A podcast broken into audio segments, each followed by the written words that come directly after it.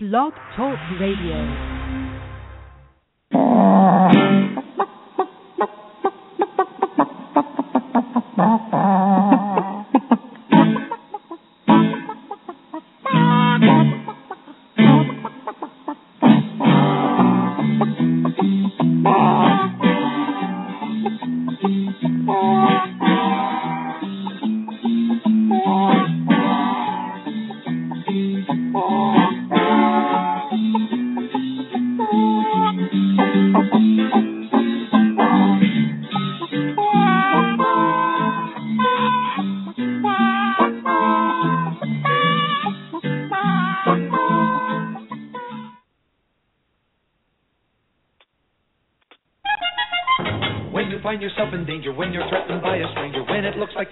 licking, there is someone waiting who will hurry up and rescue you. Just call for Super Chicken. Welcome to the Backyard Poultry with the Chicken Whisperer radio show brought to you by Kalmbach Feeds, providing quality poultry feeds for your backyard flock. My name is Andy Schneider, but most know me as the Chicken Whisperer, author of The Chicken Whisperer's Guide to Keeping Chickens, national spokesperson for the USDA Biosecurity for Birds program, and editor in chief of Chicken Whisperer magazine. Each week, I welcome experts in their field to share their knowledge about different topics, including backyard poultry, show poultry, heritage poultry, gardening, cooking, and living a self sufficient lifestyle. Be sure to visit us online at chickenwhisperer.com, where you can follow us on Twitter, become a fan on Facebook, and subscribe to the totally free digital edition of Chicken Whisperer magazine. We've got a great show lined up for you today. We have Peter Brown, also known as the Chicken Doctor. He'll be joining us shortly. We'll be talking about Marek's disease today.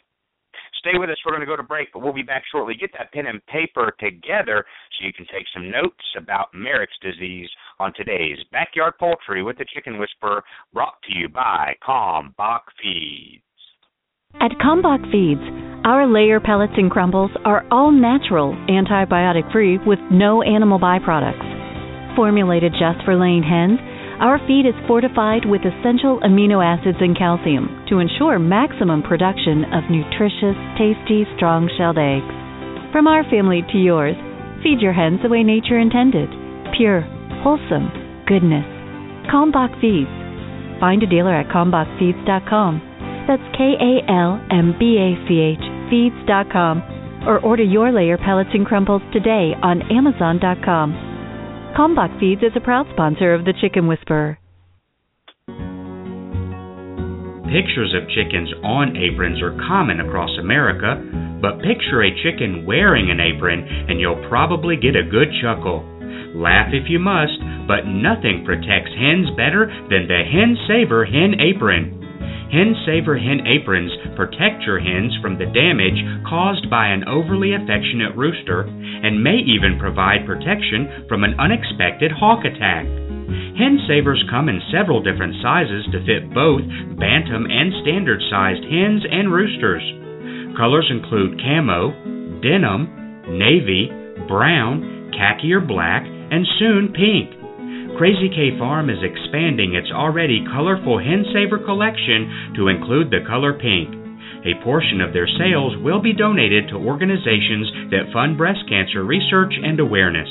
Order your Hen Saver aprons today at hensaver.com. That's hensaver.com.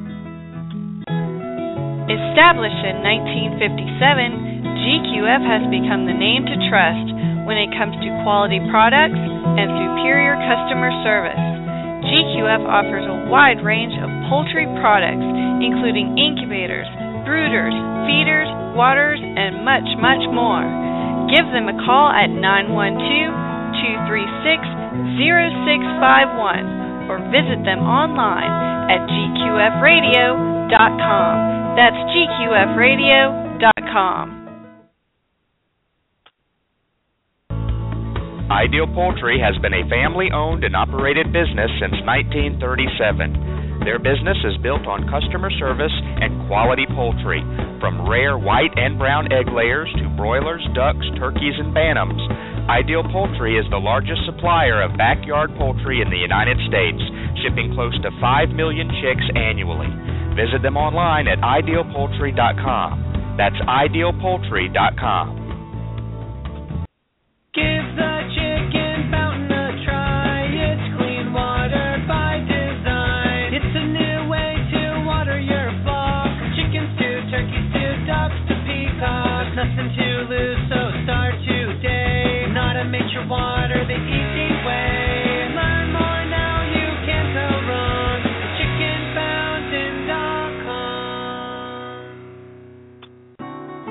Ware Manufacturing has been building quality hutches since 1983. Ware manufactures modern chicken hutches, barns, pens, and nest boxes designed especially for the backyard flock. Ware offers hutches and pens for every yard size and every chicken keeper's budget. Visit their website at waremfginc.com. That's W A R E M F G I N C.com or call them to find a retailer near you at 1 888 824 7257. Ware Manufacturing.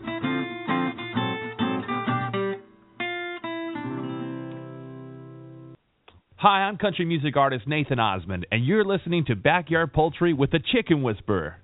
And the mighty bird against prejudice continues his fight for law and order. So when you hear that cry in the sky, you'll know it's Super Chicken. Alrighty, thank you very much for staying with us today on Backyard Poultry with the Chicken Whisperer, brought to you by Kalmbach Feeds. We got a great show lined up for you today. We have Peter Brown, also known as the Chicken Doctor, coming on, founder of FirstStateVetSupply.com. We're going to be talking a little bit about Marek's disease today, so I'm going to get right over to the switchboards. We will be ending the show promptly at 12 o'clock noon Eastern Standard Time. I am hitting the road, so uh, we'll be done right at noon, but we're going to definitely have a good review about Marek's disease today. Also, um, I talked with uh, poultry scientist and professor Dr. Brigid McCrea today. Uh, she is feeling under the weather and will not be on tomorrow. So as of right now, there will be no show tomorrow. So you can get an early start to celebrating your Easter holiday weekend. Uh, we are actually uh, we hadn't seen Jen's parents since Thanksgiving. Can you believe it? Um, so uh, I've surprised her and said, hey, let's let's go visit your parents. We're also going to visit my dad as well uh, while we're on this uh, short, long weekend trip uh, but we should return uh, back uh, for another great episode of Ask the Chicken Doctor with Peter Brown Monday. But if not Monday, we may move him to next Tuesday and do Peter Brown next Tuesday, depending on when we roll back into the homestead. So uh, hope you have a wonderful and blessed weekend this weekend. Let's get over here to the phone lines, and we will bring on Peter Brown, also known as the Chicken Doctor, if I can push the right button here. Uh, they switch things around here. They update every now and then. Let me see what it says here. Uh, it says you're live, Peter. Can you hear me okay? I can, yep. I can hear you too. Very good. So you are live. I am live. And uh, we're ready to roll here with Marek. So hope you're doing well. Thanks for joining us today. And uh, uh, this will, I'm sure, be a good review for a lot of folks. Already had a few comments on the Facebook page about. In fact, someone said, "Oh, I thought we had Marek's, but it ended up being an ear infection." Uh, mm-hmm. And uh, but we surely thought it was Marek's for for a while. But um, so already getting uh, a little uh, comments out there regarding this topic. So I'm going to hand it over to you, and uh, let's get our pen and papers ready, folks, and learn from Peter Brown.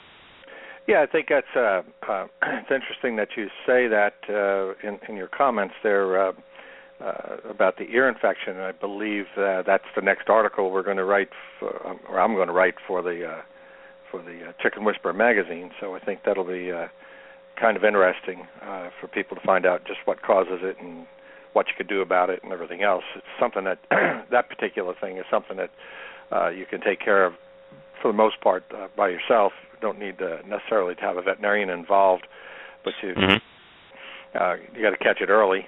But uh, uh, yeah, it can cause neurological problems. Let you know, I mean, it is close to the brain. The brain is is directly above the ear canal, and and uh, um, when this bacteria gets in there and gets rocking and rolling, it really makes a mess. And uh, we'll have some nice, vivid pictures to go in that magazine article as well, so uh, people will uh, be able to um, get a handle on it real early on. But um, our topic today, Marek's, uh, we've been around the horn on this a number of different times, but it's always good to come back and review, uh, especially this time of the year. People are hatching chicks left and right, and uh, those that vaccinate for Marek's are those that want to or interested in information. And so I think it's uh, it's good timing, and uh, uh, it's not a huge long subject. We could make it long, but it's not necessary. It's pretty simple uh, disease. Um, uh, it's it's an interesting thing. The disease was um, first uh, described uh, or discovered, so to speak, uh, uh, as early as the early 1900s, uh, right around, uh, depending on the literature that you read, uh, 1905 to 1910. Uh, some settled it on 1907, um, but uh, it gets its name from Dr. Marek, M-A-R-E-K, who was a Hungarian researcher. Um, who first really discovered it. So the interesting thing about it, they knew about it all the way back then, but it wasn't until the latter 1960s, okay, over 50 years uh, before a vaccine became available. Um, so I think that's kind of interesting to note all that period of time, and that that allowed this disease to get a real good foothold uh, in poultry. By the time uh, the vaccines came around in the early uh, uh, middle to latter uh, 60s, even early 70s.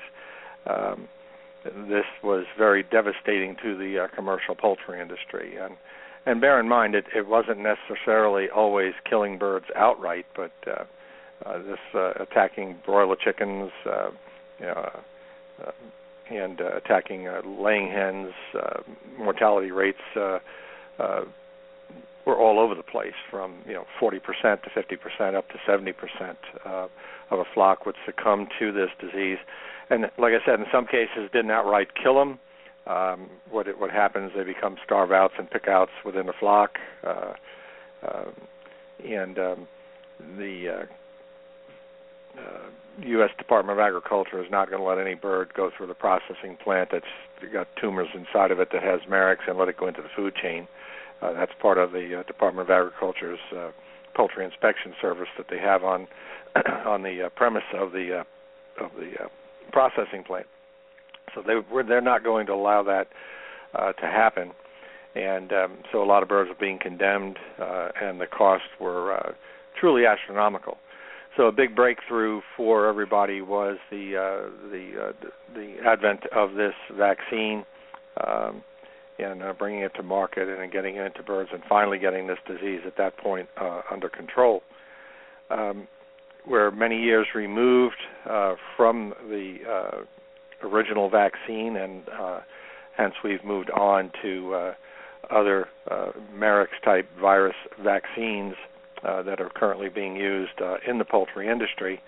Um, they are much different and much removed from the original vaccine uh, and certainly are removed uh, very far from the vaccine that is available to us as backyard small flock holders.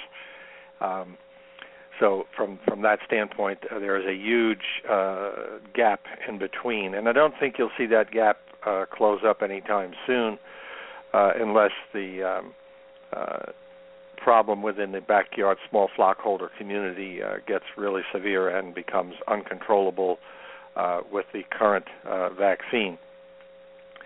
So, uh, why do I say that? Um, this virus is uh, what we call, um, first off, it's highly contagious. Let's start there. Um, spreading from bird to bird very uh, rapidly, um, spread through the feather follicles, so you can just imagine all the little um, uh, feather follicles that a bird has, and a bird that is infected and truly carrying the virus and shedding it is going to shed it from all of those feather follicles in the dander that the bird has. So we've all been in a chicken house and uh, we've all seen birds flapping their wings or whatever, and, and we see the dander float in the air. So a bird that is infected and shedding that virus, uh, that virus is uh, floating around in the air, getting in your nose, eyes, hair, hands, your uh, shirt, jacket, shoes, pants, whatever, and then you're going to carry that wherever you go uh, for a period of time. Um, the birds that are uh, have um, uh, not been infected will now uh, have an opportunity uh, to become infected through the conjunctiva of the eye, of the mouth, uh, and the nostrils. and um, so that's the basic way that it's that it's spread bird to bird. Um, it uh, is part of what's called the avian leukosis complex. Uh, it is a, a, avian herpes virus at this point in time, uh, not able to uh, live in human cells. Um, it is the chicken uh, equivalent of human cancer because it does form uh, tumors. And for the most part, with Marek's um, in general, when we talk about it forming tumors, we're not, um, for the most part, uh, talking about uh, golf ball, grapes, fruit-sized uh, types of tumors. We're talking about small enlargements of nerves uh, that run through the bird's body. Uh, the vagus nerve runs from the brain down through the the, uh, the tail, and off of that there are, are, are branches of the of the vagal nerve that that go to different uh, uh, organs and different uh, systems in the body: the legs, the wings, uh, the proventriculus, which is the true stomach, uh, and and so on. And any time there is an impairment, uh, tumor, or what have you, on these vagus nerves, that will impair the electrical impulses from the brain going to the affected organ and um, uh, causing birds to be crippled. Uh, we've seen the classic uh, Marek stance of uh, one leg forward, one leg back, sitting on the breast, or laying on the side with uh, both legs out. Um, so those are classic. There are others. I've seen it uh, where they're laying on their side, one leg forward, one leg back. Uh, it really doesn't matter uh, as far as as that's concerned.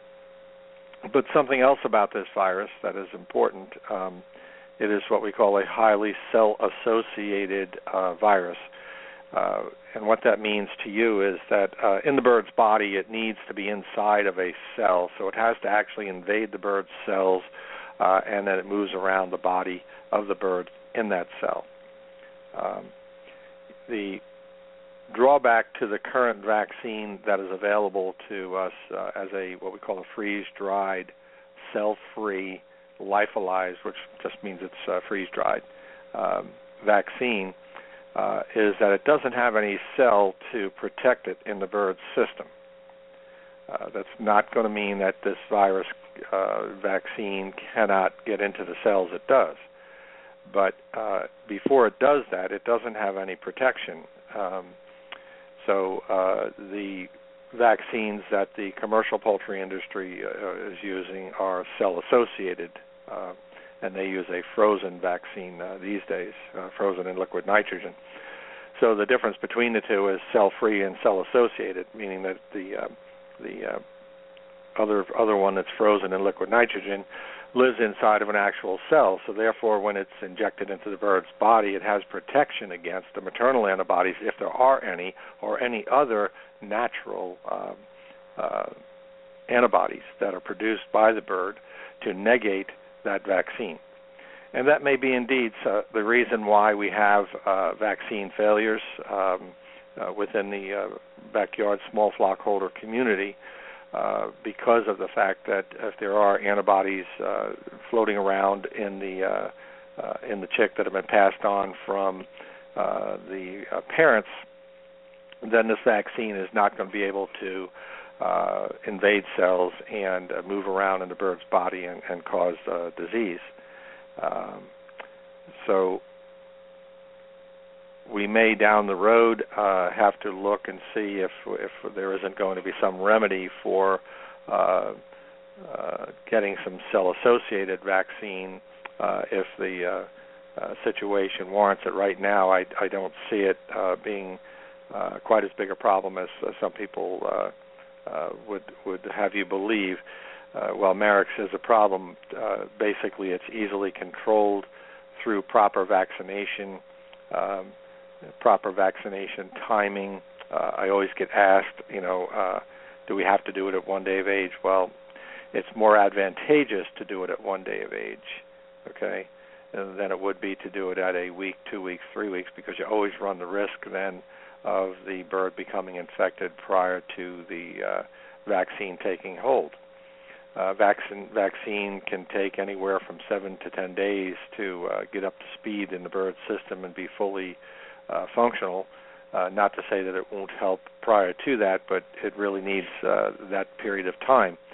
So if you're vaccinating birds at two weeks of age, you're probably not going to get a lot, lot of benefit from it before uh, four, five, six, seven days out. So you're looking at three weeks before, and then you run, you know, in that in that span of time, you you still run the risk of having some birds uh, come down with it, whether you like it or not. So uh, the closer to one day of age uh, is better than than uh, than waiting. Uh, I do understand the dynamics of wanting to wait uh, so that you can get the maximum um, impact from the vaccine. Uh, the, unfortunately, the vaccine that we're using uh, only comes in thousand dose bottles. Um, there is a methodology for splitting it up, and we do have all of that lined out for people uh, uh, in one of the split pack deals that we sell on the on the website. Um, so you can get four uses out of the same uh, same bottle of vaccine and stretch it out a little bit. But more more importantly than splitting the vaccine uh, are two things. Uh, ba- well, basically three things if you think about it. The timing of the vaccine as close to one day of age as possible. Um, the proper dose, making sure that you understand uh, what 0.2 ml is or 0.2 cc. They're both the same thing, so it really doesn't matter. Uh, making sure that that's an accurate dose, uh, making sure that uh, the uh, uh, the bird is uh, is properly vaccinated, and then a fourth one we could throw out there is that the vaccine, once mixed from a freeze-dried, lyophilized wafer into a liquid with the vaccine diluent, uh, you really only have about one hour. After one hour, the the live vaccine that's in that bottle uh, really picks up speed um, uh, in in dying within the bottle itself. Uh, and the reason for that is these cells are in this lyophilized state. They are um, in basically suspended animation. They are growing at a very, very, very slow uh, rate. Um, but as soon as they are, are constituted to a liquid, they pick up that speed and, and go at warp speed. And um, their goal is to get into the host cells of the chicken and replicate and duplicate themselves uh, like a little factory. They can't do that in the bottle. So when they get ready to uh, to split and divide, uh, they just die. There's no place to go, and uh, it really does pick up speed uh, I would venture to say that uh, you know a bottle of vaccine that is uh, uh, been left for two hours or so, uh, probably looking at about 80% or so of that vaccine in that in that uh, uh, that vial being uh, uh, dead, useless. So it's really important to stick to the uh, the directions that come with it, to read them. Uh, don't be talking on your cell phone, trying to chastise children, trying to catch birds for vaccination have a plan uh, in place, and the last thing you're going to do is mix the vaccine so that you get the maximum uh, time. Um, so you want to make sure you check all of those things. Uh, I get often asked about how often should you change the needle. Um, you know, every 10, 15 birds, uh, or if you notice a burr on the end of the needle, or if you should bend the needle, certainly uh, those are uh, warranted to be uh, changed.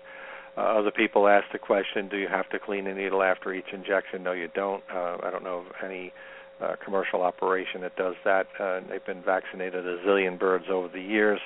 Uh, it's just not practical, and um, so that's generally not done. You can do so if you want, but doing so increases your vaccination time. So just try to make sure you stay within that one-hour window uh, of opportunity.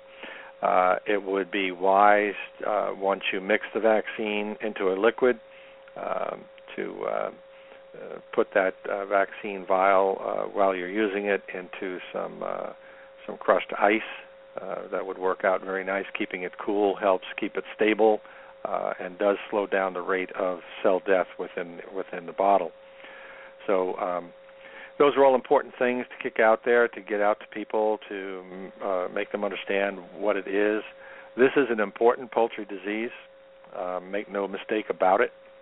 Um, the U.S. Department of Agriculture uh, has for uh, many years, I believe it first came to uh, fruition back in the 40s, Uh, this is a uh, USDA Department of Agriculture uh, avian oncology laboratory where a group of scientists uh, who are experts in this particular field uh, of um, studying this particular disease. This is what they do day in day out, and this is where your new vaccines basically come from. Okay, on occasion you'll get one that'll come out of a university, as did uh, years ago by I believe Dr. Schat up at uh, Cornell University with the SB1 uh, and that type of thing. Uh, but um, by and large, this is where the, uh, the the stuff starts. This is where all the testing is done.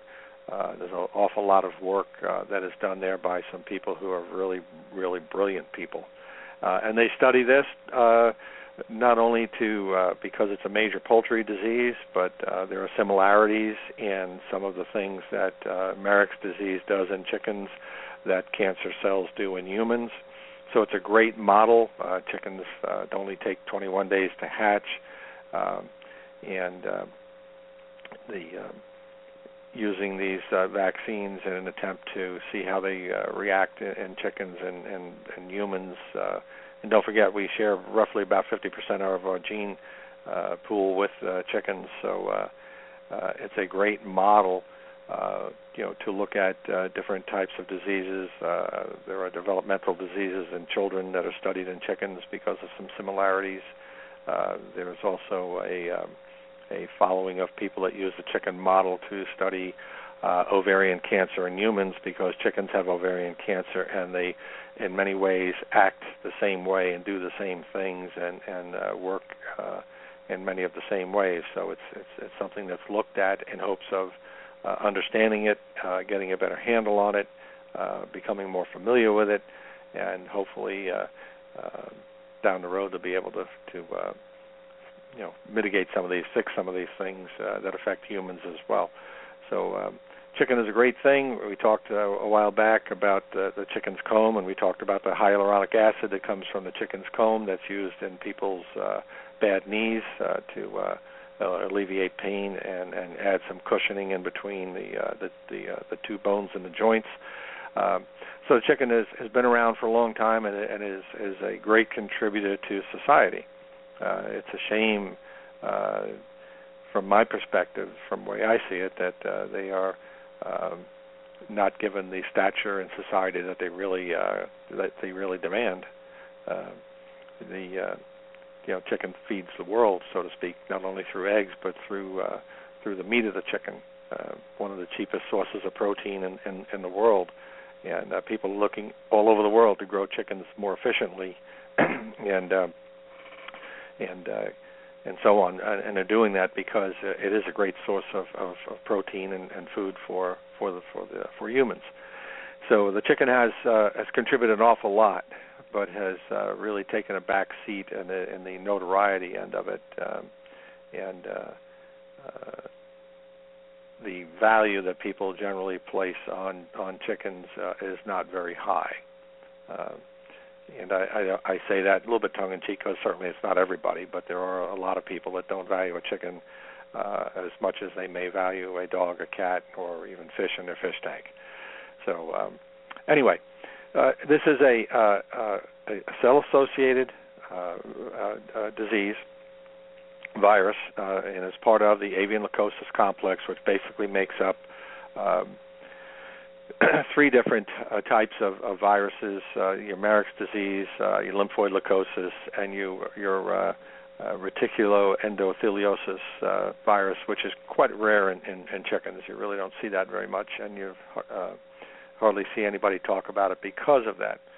But the two that uh, are most talked about are the Marek's disease, uh, Marek's probably being the number one, uh, and another virus uh, not associated with Marek's at all, caused by another virus, which is lymphoid leukosis, uh, also known as big liver disease. So they're the two culprits that, that really take chickens down uh, as far as uh, these type of um, uh, lymphoma type uh, uh, viruses are, are uh, concerned. And um, you really only need to associate yourself with the Marek's today, but we've talked about lymphoid leukosis before. Um, and again, what it really boils down to uh, at the end of the day is a, a form of chicken cancer. Okay, Um, and it comes in all different forms within the bird. Um, we see this uh, lots of times in young chickens, especially broiler chickens. Uh, they get uh, skin lesions uh, or a raising of the feather follicle uh, around the feather shaft, um, and that is considered a tumor. Um, and that is uh, not really allowed in a processing plant either. They may remove the skin, and, and, and uh, because it's at skin level, um, and they may condemn the whole carcass. Depends on the uh, uh, the uh, veterinarian in charge of the of the line and, and what he thinks when he sees it. Um, and it used to be a big problem. Uh, it's lesser uh, of a problem now in broiler chickens, but it um, it has been in years past a problem. Still continues to be somewhat of a problem, but it's not as big as it used to be. Uh, another area that it, that Marek's attacks is the visceral organs uh, uh, of the uh, uh, of the gut, um, and um, certainly uh, nerve involvement, which is the most common. It's the one we are most associate this disease with, um, and we all know that the typical crippling, the uh, you know one leg forward, one leg back. One of the tip-offs that's not always 100%, but one of the tip-offs is um, sometimes prior to seeing the bird uh, lay on its breast and so on, uh, you'll start to see them ball up their their toes. They'll they'll retract the toes and keep them in a balled up position. Uh, they'll flex them back out, but they'll still every now and then ball it up, or you'll see them stand and pick the leg up and ball that foot up. Um, not always, but a, a better than 50% of the time, uh, you can look at that as possibly being uh, Marek's as well. And that's just the the beginning of it. And when you see birds that are down, uh, laying on the breast, one leg forward, one leg back, and so on, uh, you generally will see the the uh, the foot ball up to a degree. Some more than others. Uh, it just depends. We can also see this uh, in in the birds um, showing signs of of wing weak, weakness, uh, the inability to hold the wings tucked up to the body the way they belong. Uh, generally, it'll start out with a wing that's just a little droopy uh, and can get as bad as a bird that just can't pick the wing up off the ground.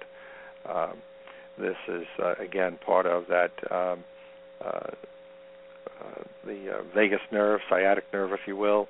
Um, affecting the, the wings and the bird's ability to uh, to hold them up, and that again is is against the uh, uh, the vagus nerve uh, that's involved there. And the vagus nerve plays a big role in in, in um, whether a bird eats or it doesn't, um, because that's where the signaling from the brain that a bird is hungry comes from to go to the proventriculus. If you're not familiar with the proventriculus, it's the bird's true stomach. It is the organ that is directly uh, next in line after the bird's crop. So you would have the bird's mouth, the bird swallows the food, goes into the crop, small piece of intestine brings it over to the proventriculus, uh, and that's where your true digestion really starts. And uh, the way that the proventriculus works is by uh, two basic things: stimulation of food at the opening uh, makes it open and accept that food, or a stimulation from from from the brain through the vagus nerve. So when a bird has Marek's, it may not receive uh, that um, signal from the brain that it's hungry and um, open the uh, pr- opening to the proventriculus and let food pass. Uh, this is like lots of times we see birds stop eating, um, and we have a difficult time uh, keeping them going. Sometimes we can uh, tube feed them and keep them going that way, but once we stop tube feeding, they go right back to not eating again uh, and they they wither away and die, and that's how they become starvouts in a flock. Okay, and that's what controls that. It's uh, it's a very important uh, nerve uh, within the bird's uh, uh, body, and uh, uh, many times uh, uh, Marek's can be uh, um, uh, associated, uh, not associated, but uh, you, people look at a bird and they think it's coccidiosis. Um, and it actually and truly is uh, is Marek's. Uh, the birds start to stand around a little bit and and um, and that kind of thing. So, um, the uh, so that that's the that's the wings and and the legs and everything else, and then there is another uh, type of Marek's uh, that we see uh, that involves the optic nerve um, and the eyeball itself, and that's the ocular form of Marex. Uh, as a general rule, the vaccine does not stop that particular uh, strain of the virus. So it's not uncommon to see a bird that has been vaccinated that, uh, when exposed to that particular virus, uh, may still end up with uh, Marek's. Okay, nothing you can do about it, and uh, uh, at that point, uh, certainly a bird with uh, Marek's should be culled from the flock. Um, hey Peter, I'm going to uh, take a real quick break here and um, okay. uh, go to break. And I do have a question from the chat room for you here okay. about vaccination here in uh, just a minute. So, folks, we're talking with we're talking with Peter Brown, also known as the Chicken Doctor, founder of FirstStateVetSupply.com, and uh, there will be a lot more to come regarding Marek's when we return after this short break. When you need an incubator, think Brinsea, the incubation specialist. Brinsea has been a world leading manufacturer of incubators for over 30 years. Incubators from 7 to 380 eggs with high quality electronic and digital controls, including precise humidity control and programmable egg turning, all at surprisingly affordable prices. Visit them online at Brinsea.com. Brinsea spelled B R I N S E A. That's Brinsea.com or call 1 888 667 7009. Enter the coupon code WHISPER at checkout and save 10% on their incubators, brooders, egg candlers, and other incubation accessories. When you need an incubator, think Brinsea. Technology you can trust.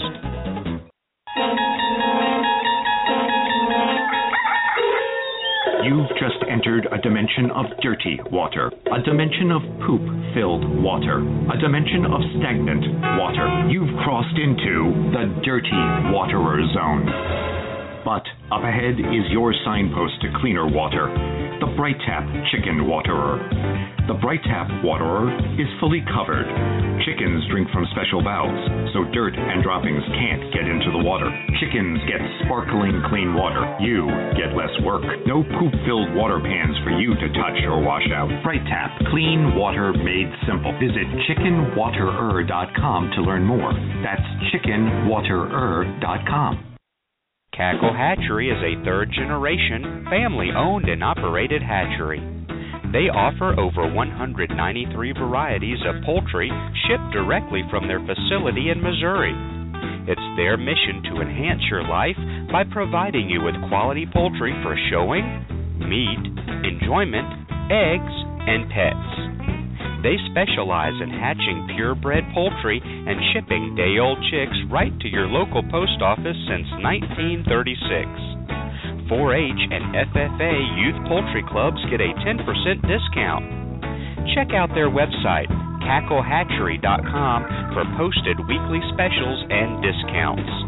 That's cacklehatchery.com. Are you in the market for a new chicken coop? Want one that will outlast all the others? Then check out Urban Coop Company. All of their coops are made from 100% appearance grade Western red cedar with galvanized hardware and advanced all weather joinery right here in the USA. Compared to other coops, Urban Coop Company coops will last longer and look better doing it. They're designed to be both beautiful and functional. In fact, they have earned the Chicken Whisperer seal of approval and are Chicken Whisperer approved. I invite you to browse their website to learn more about the many features of their coops and check out their integrated coop accessories that will make your life easier.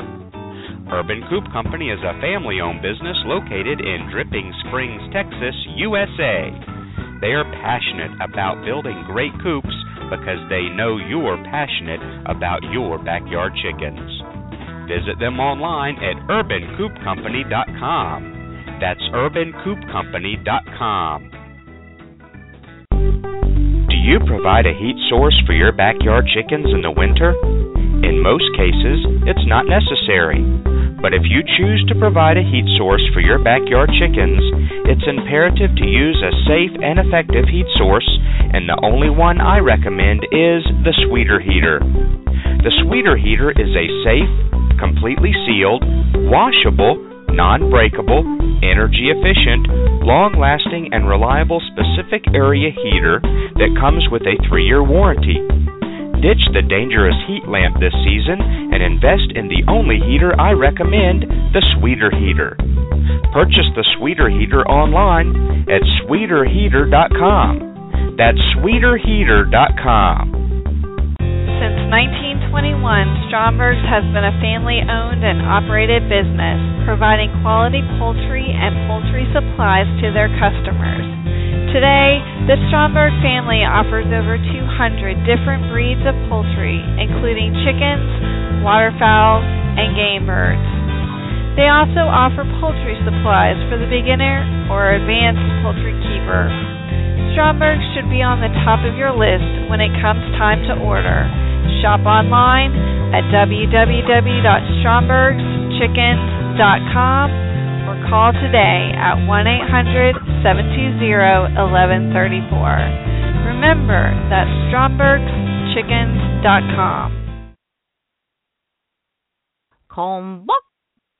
Come back, back. Come back. Come back.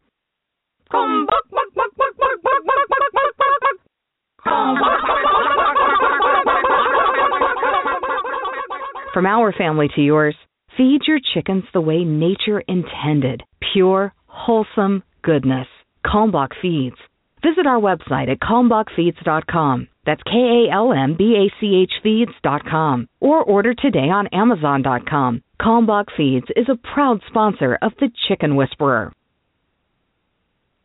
Alrighty, thank you very much for staying with us today on Backyard Poultry with the Chicken Whisperer. Our guest today is Peter Brown, also known as the Chicken Doctor, founder of FirstStateVetSupply.com. Today's topic is Marek's disease. Hopefully, you're taking lots of notes, that pen and paper, and hope you had a nice restroom break during our break. So now it's time to bring Peter back on and let him continue educating us about Marek's disease. Peter?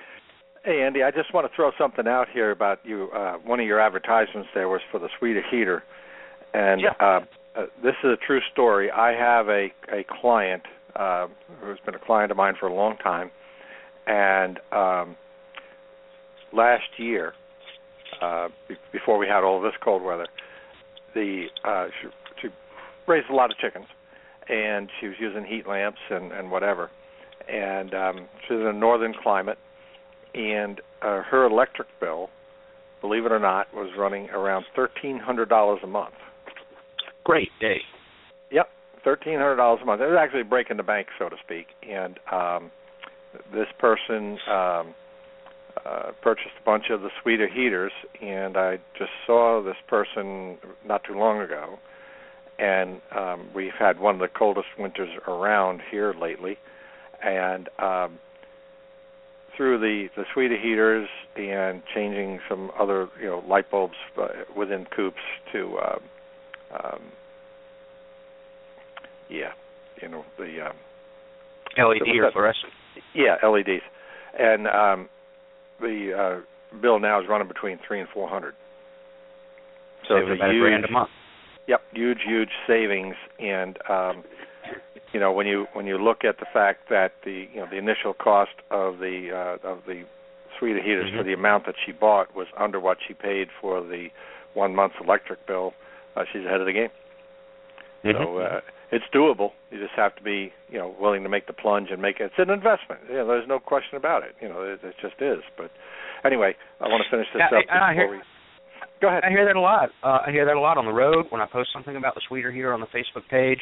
Uh, they'll be like, "I wish there was uh, a less expensive uh, option." And Mhm. you know, I, I'm thinking they they're about seventy-five to one hundred and twenty dollars. Okay, Yep. and it can save your life because how many times have we seen houses catch on fire due to coop fires because of the heat lamps? Neighbors' houses have caught on fire. Ask what yourself what your insurance deductible is. Ask yourself the time you have uh, in in cost in feed raising these chickens, the cost of the coop, the cost of the toys, the cost of the treat, the cost of the feed, the cost of everything else, plus your time, and you're complaining about seventy-five to one hundred and twenty dollars for something that, like you said, is going to save you money in the long run due to electric bill, maybe save your life, save your chicken life, save your investment for one hundred and twenty dollars. And um, you know, I know Brigid McCrea not to put words in her mouth, was on the show would be like, you know, if you can't do that, maybe you shouldn't be raising chickens in the first place. I know that upsets a lot of people. You know, if you can't take care of them correctly, don't raise them. If you, if you can't afford a vet bill, don't raise them. If you can't afford to do it right, don't raise them. You know, and and so I'm I'm not, you know, putting words in her mouth, but we've heard her say that many times before.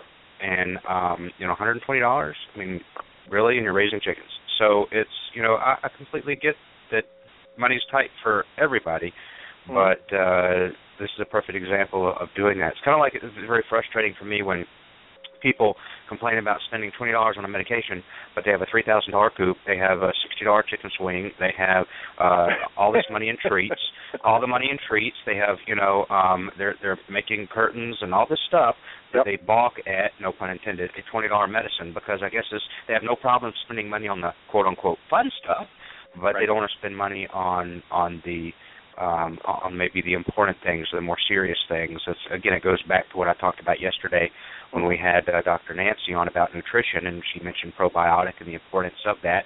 And again, I had to uh, remind everybody because I'm sure we had new listeners yesterday about um, them, you know, buying uh, a cup of yogurt every single day for their chickens. That's thirty dollars a month.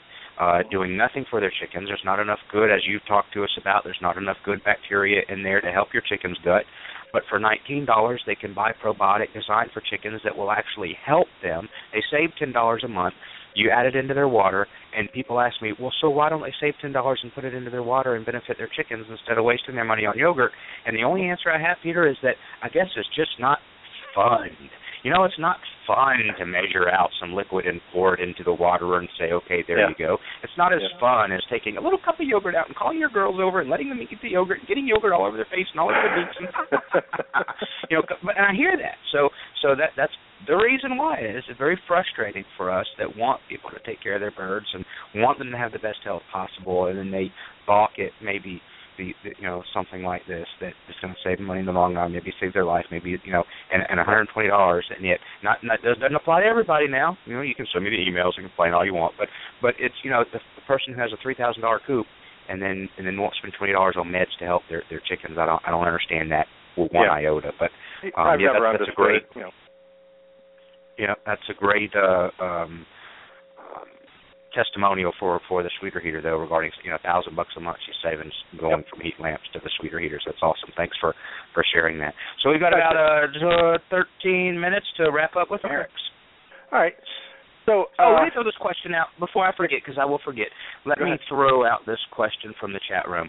Um, is there an economical way to vaccinate a lot of chicks? And economical, I think when you see the question, uh, maybe a faster way uh, to vaccinate versus economical. But uh, like, it, she she's wondering. Uh, Christmas chick, is there an instrument or tool to make it easy to vaccinate? And she's picturing something like a, uh, uh, she she put it here in the chat room, uh, uh, ear pierce machine, where you just go click, click, click, click, click, click, click, and uh, and, and vaccinate many of them at, at a time instead of drawing it up and doing this and doing that. Is, it you Well- because we've seen we've seen how they do it at, at the hatcheries. They're on a conveyor belt. They come by and it's got the the multi. Uh, pin and and it does do that. So she's wondering if there's something for maybe the the hobbyist or maybe the the one that has a small breeder that that's wanting to do 100 to 200 to 300 chicks. Yeah, I think that um, one of the best ways to do that, you, you know, um, I don't mind speed as long as we have accuracy. Okay, Mm-hmm, so you, you don't want to sacrifice one for the other. But that being Mhm. said, uh, as long as you can get what, what we would call an automatic syringe uh, that will, uh, you know, dose down to two tenths of a cc, because Uh-huh. that's what it is. It's it's one fifth of of one cc, and so as long as you can do that, because the way they work, you know, you mix it up and put it in a, a bottle or container, whatever you're going to put it in, and then the hose goes in there, and you you calibrate the syringe, and then it's, as quick as you can stick the needle in and and pull that Mhm. trigger, you're going to you know you're going to get the accuracy as long as you are um, you know putting it in uh, under the skin on a 45 degree angle using a short needle. Uh, we have them here. Uh, they're 20 gauge by quarter inch. Uh, I've got some 22 by 3 eighths uh, for people that don't like the 20 by by quarter, um, and it prevents you from doing damage. The shorter the needle, the better. Uh, so yeah, I don't have a problem with that, and it is doable, and you can make it like you know if you set it up ahead of time, get somebody to hand you the chicks, get somebody that's doing all you know that, that's helping you. Uh, hell, you can go through them in no time. You know, you'll be you'll be done well within Mhm. an hour window. Uh, and if you're going to split the vaccine, uh, that's even better. I don't recommend splitting for people who have an ongoing problem because uh, the vaccine really needs to to be uh, uh, given a, a full dose uh, for at least a uh, a year or so on a farm, and then if you want to split, you could probably go ahead and do that. But you need to gain control first, uh, and then go to a, program there where you can, uh, you know, split the vaccine. If I don't recommend going beyond splitting it four ways. Actually, I really recommend only splitting it in half, so you get twice as, uh, uh, you know, get two opportunities to do birds uh, uh, rather than four out of the same bottle. Uh, and my my reasoning for that is that when this stuff is lyophilized, or they take the liquid out of that and make that little wafer out of it, okay, there's nothing to say that all the virus isn't on one side of the bottle. Okay, no, there's nothing to say that it's evenly distributed out through there, and uh, protection does depend on uh, what we call PFUs, plaque forming units. Uh, I believe it takes between 50 and 100 PFUs uh, to um, um, to immunize a bird. So if you're not getting the proper amount of PFUs, uh, that could be a problem. Uh, you know, as as far as that's concerned. But no, I, I wouldn't have a problem doing that at all. Uh, and actuality, I would highly recommend it for those that are um, going to do a lot of chicks at one time. I would recommend picking up a syringe. You know, it doesn't have to be an expensive one, but uh, just want to get something that's accurate Mhm. and uh you know you need you as a vaccinator need to pay attention too if you pull the trigger uh, and it vaccinates and then you let it go and it doesn't reload and you're just pulling away you're not vaccinating anything but air so you need to be paying attention as well but if you if you set it up right there shouldn't be any problem whatsoever none it should be very simple to do and, and very quick and uh She wants to know if you sell them or you could get one for her to buy. I sell one. It's uh, it's it's uh, it's made in Germany. It's all steel with a with a glass uh, or plastic barrel protected, so it doesn't break so easily. Uh, I don't know it's a hundred something dollars, but you'll have it forever if you take care of it. And they, and they do have repair parts, the little valves and springs and O-rings that are inside are, are available. Uh, the problem with a lot of these others that, that there aren't any parts available for them. Once you you know once they break, they break. You got to throw them away. But uh, it should be on the website. Yeah. Okay, there you go, Christmas chick. FirstStateVetSupply.com. All right, Peter, got about eight minutes. Okay, and so anyway, uh, it, sometimes with the visceral form of, of Marek's, um, we will see birds that act like they have coccidiosis, and they may indeed have it. Part of the reason for that, uh, many years ago, it wasn't understood that uh, what the connection was, why birds would have coccidiosis, until they found that the Marek's virus is an immunosuppressive virus as well.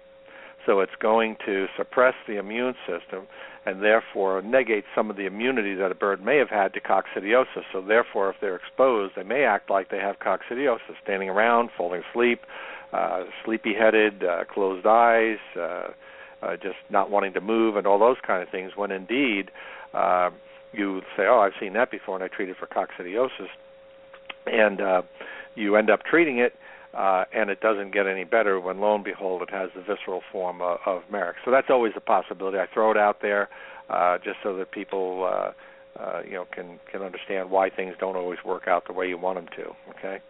Um, I said how it was spread. Uh, uh, it ha- it's a cell-associated type thing where it has to invade the cells of the bird, and that would be the white blood cells. That's the only way it can spread, and it spreads through the bloodstream uh, from place to place uh, in, in the birds. Um, so it, has to do that in order to go on.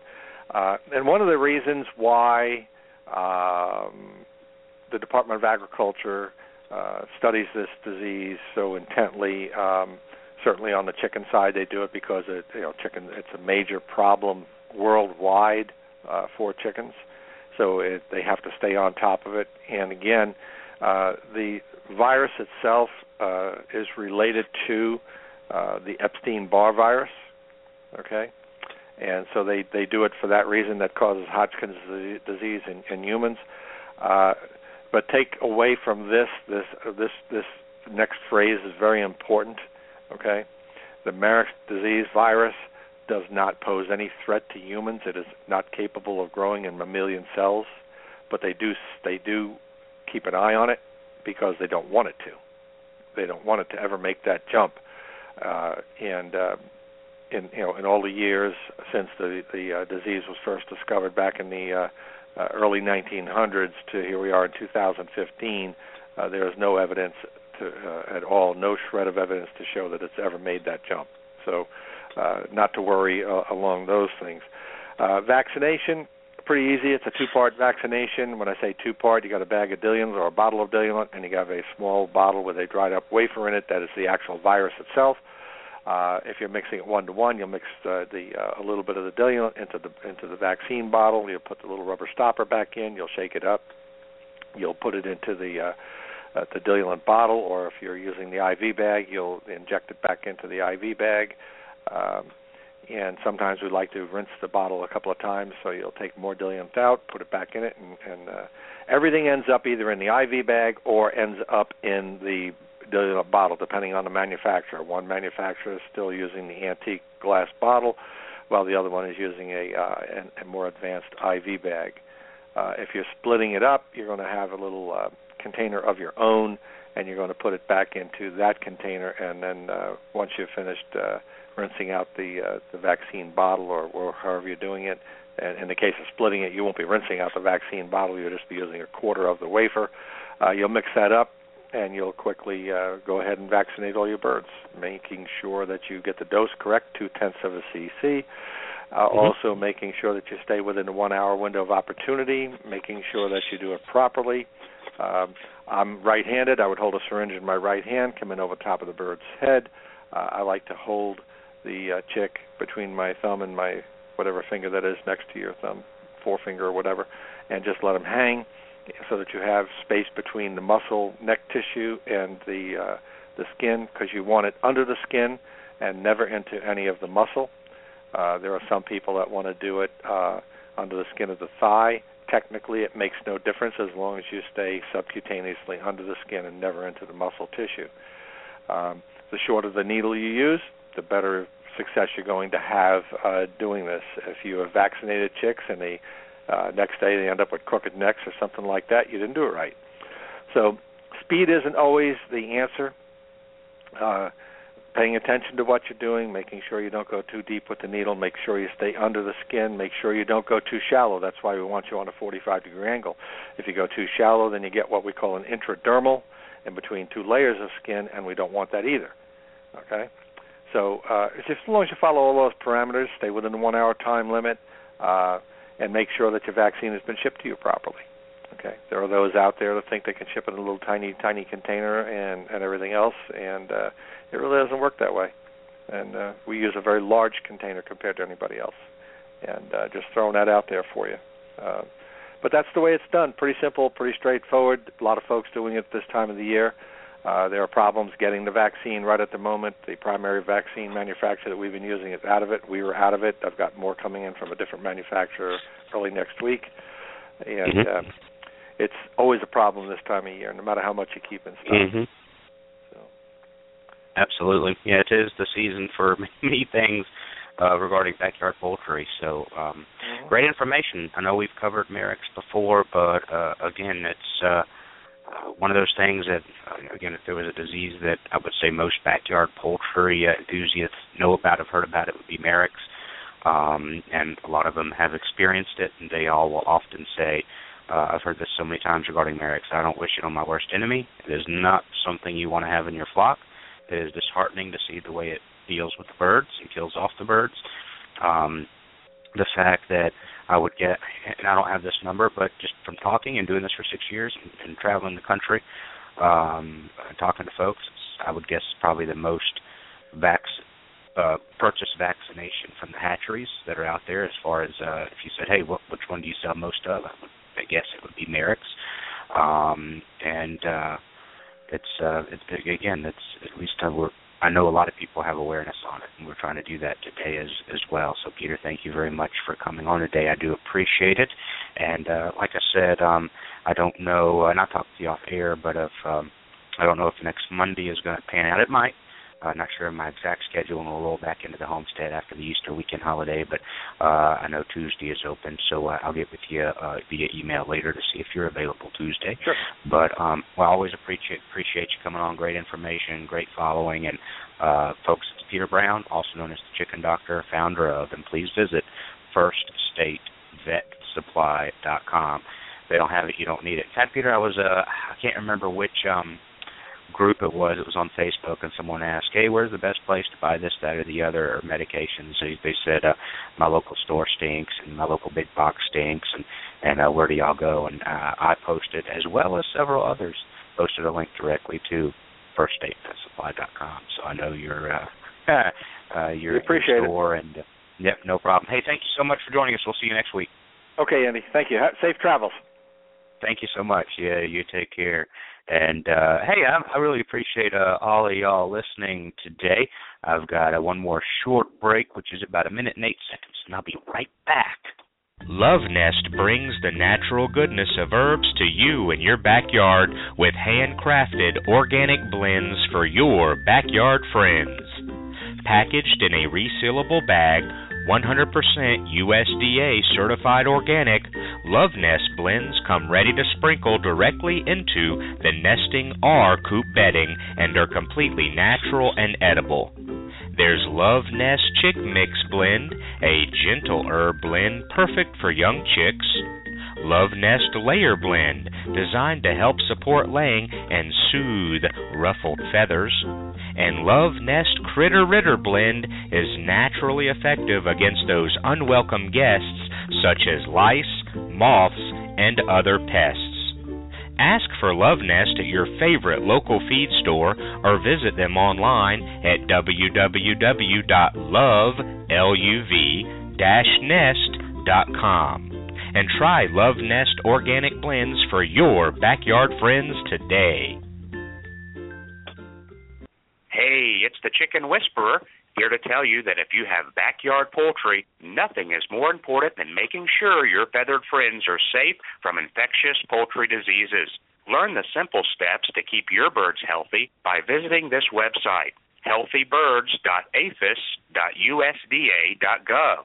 That's healthybirds.aphis.usda.gov. A message from the USDA. Alrighty, thank you very much for staying with us. I want to remind everybody before we uh, leave the air that there are two chicken coop contests going on right now. You know we give away more chicken coops than anybody on the planet. Always have, always will. And uh, we've got a chicken coop contest going on right now in Chicken Whisperer magazine.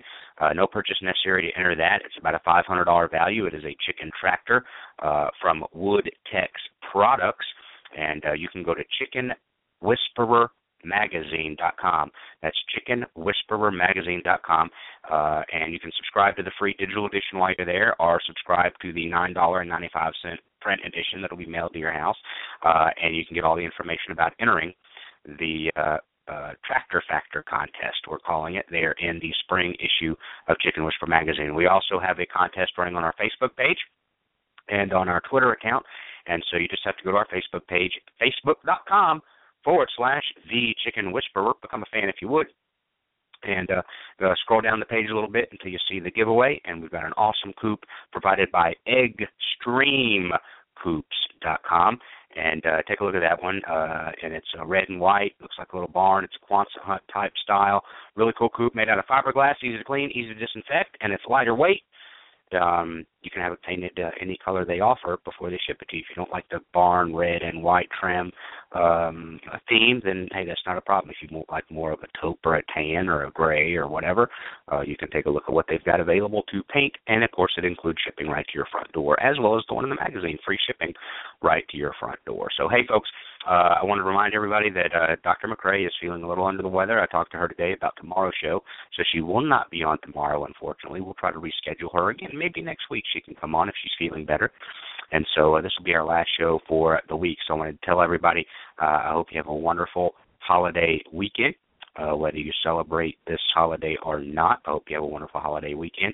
We will return, if not Monday, with Peter Brown on Tuesday with Peter Brown. Okay, so uh, we thank you very much for tuning in today. We hope you have an absolutely wonderful and blessed weekend with your family and uh, and friends. So uh, we'll see you next week. God bless everybody.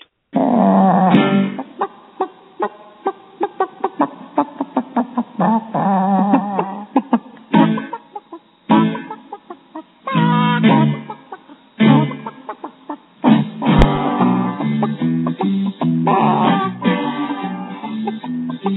Oh.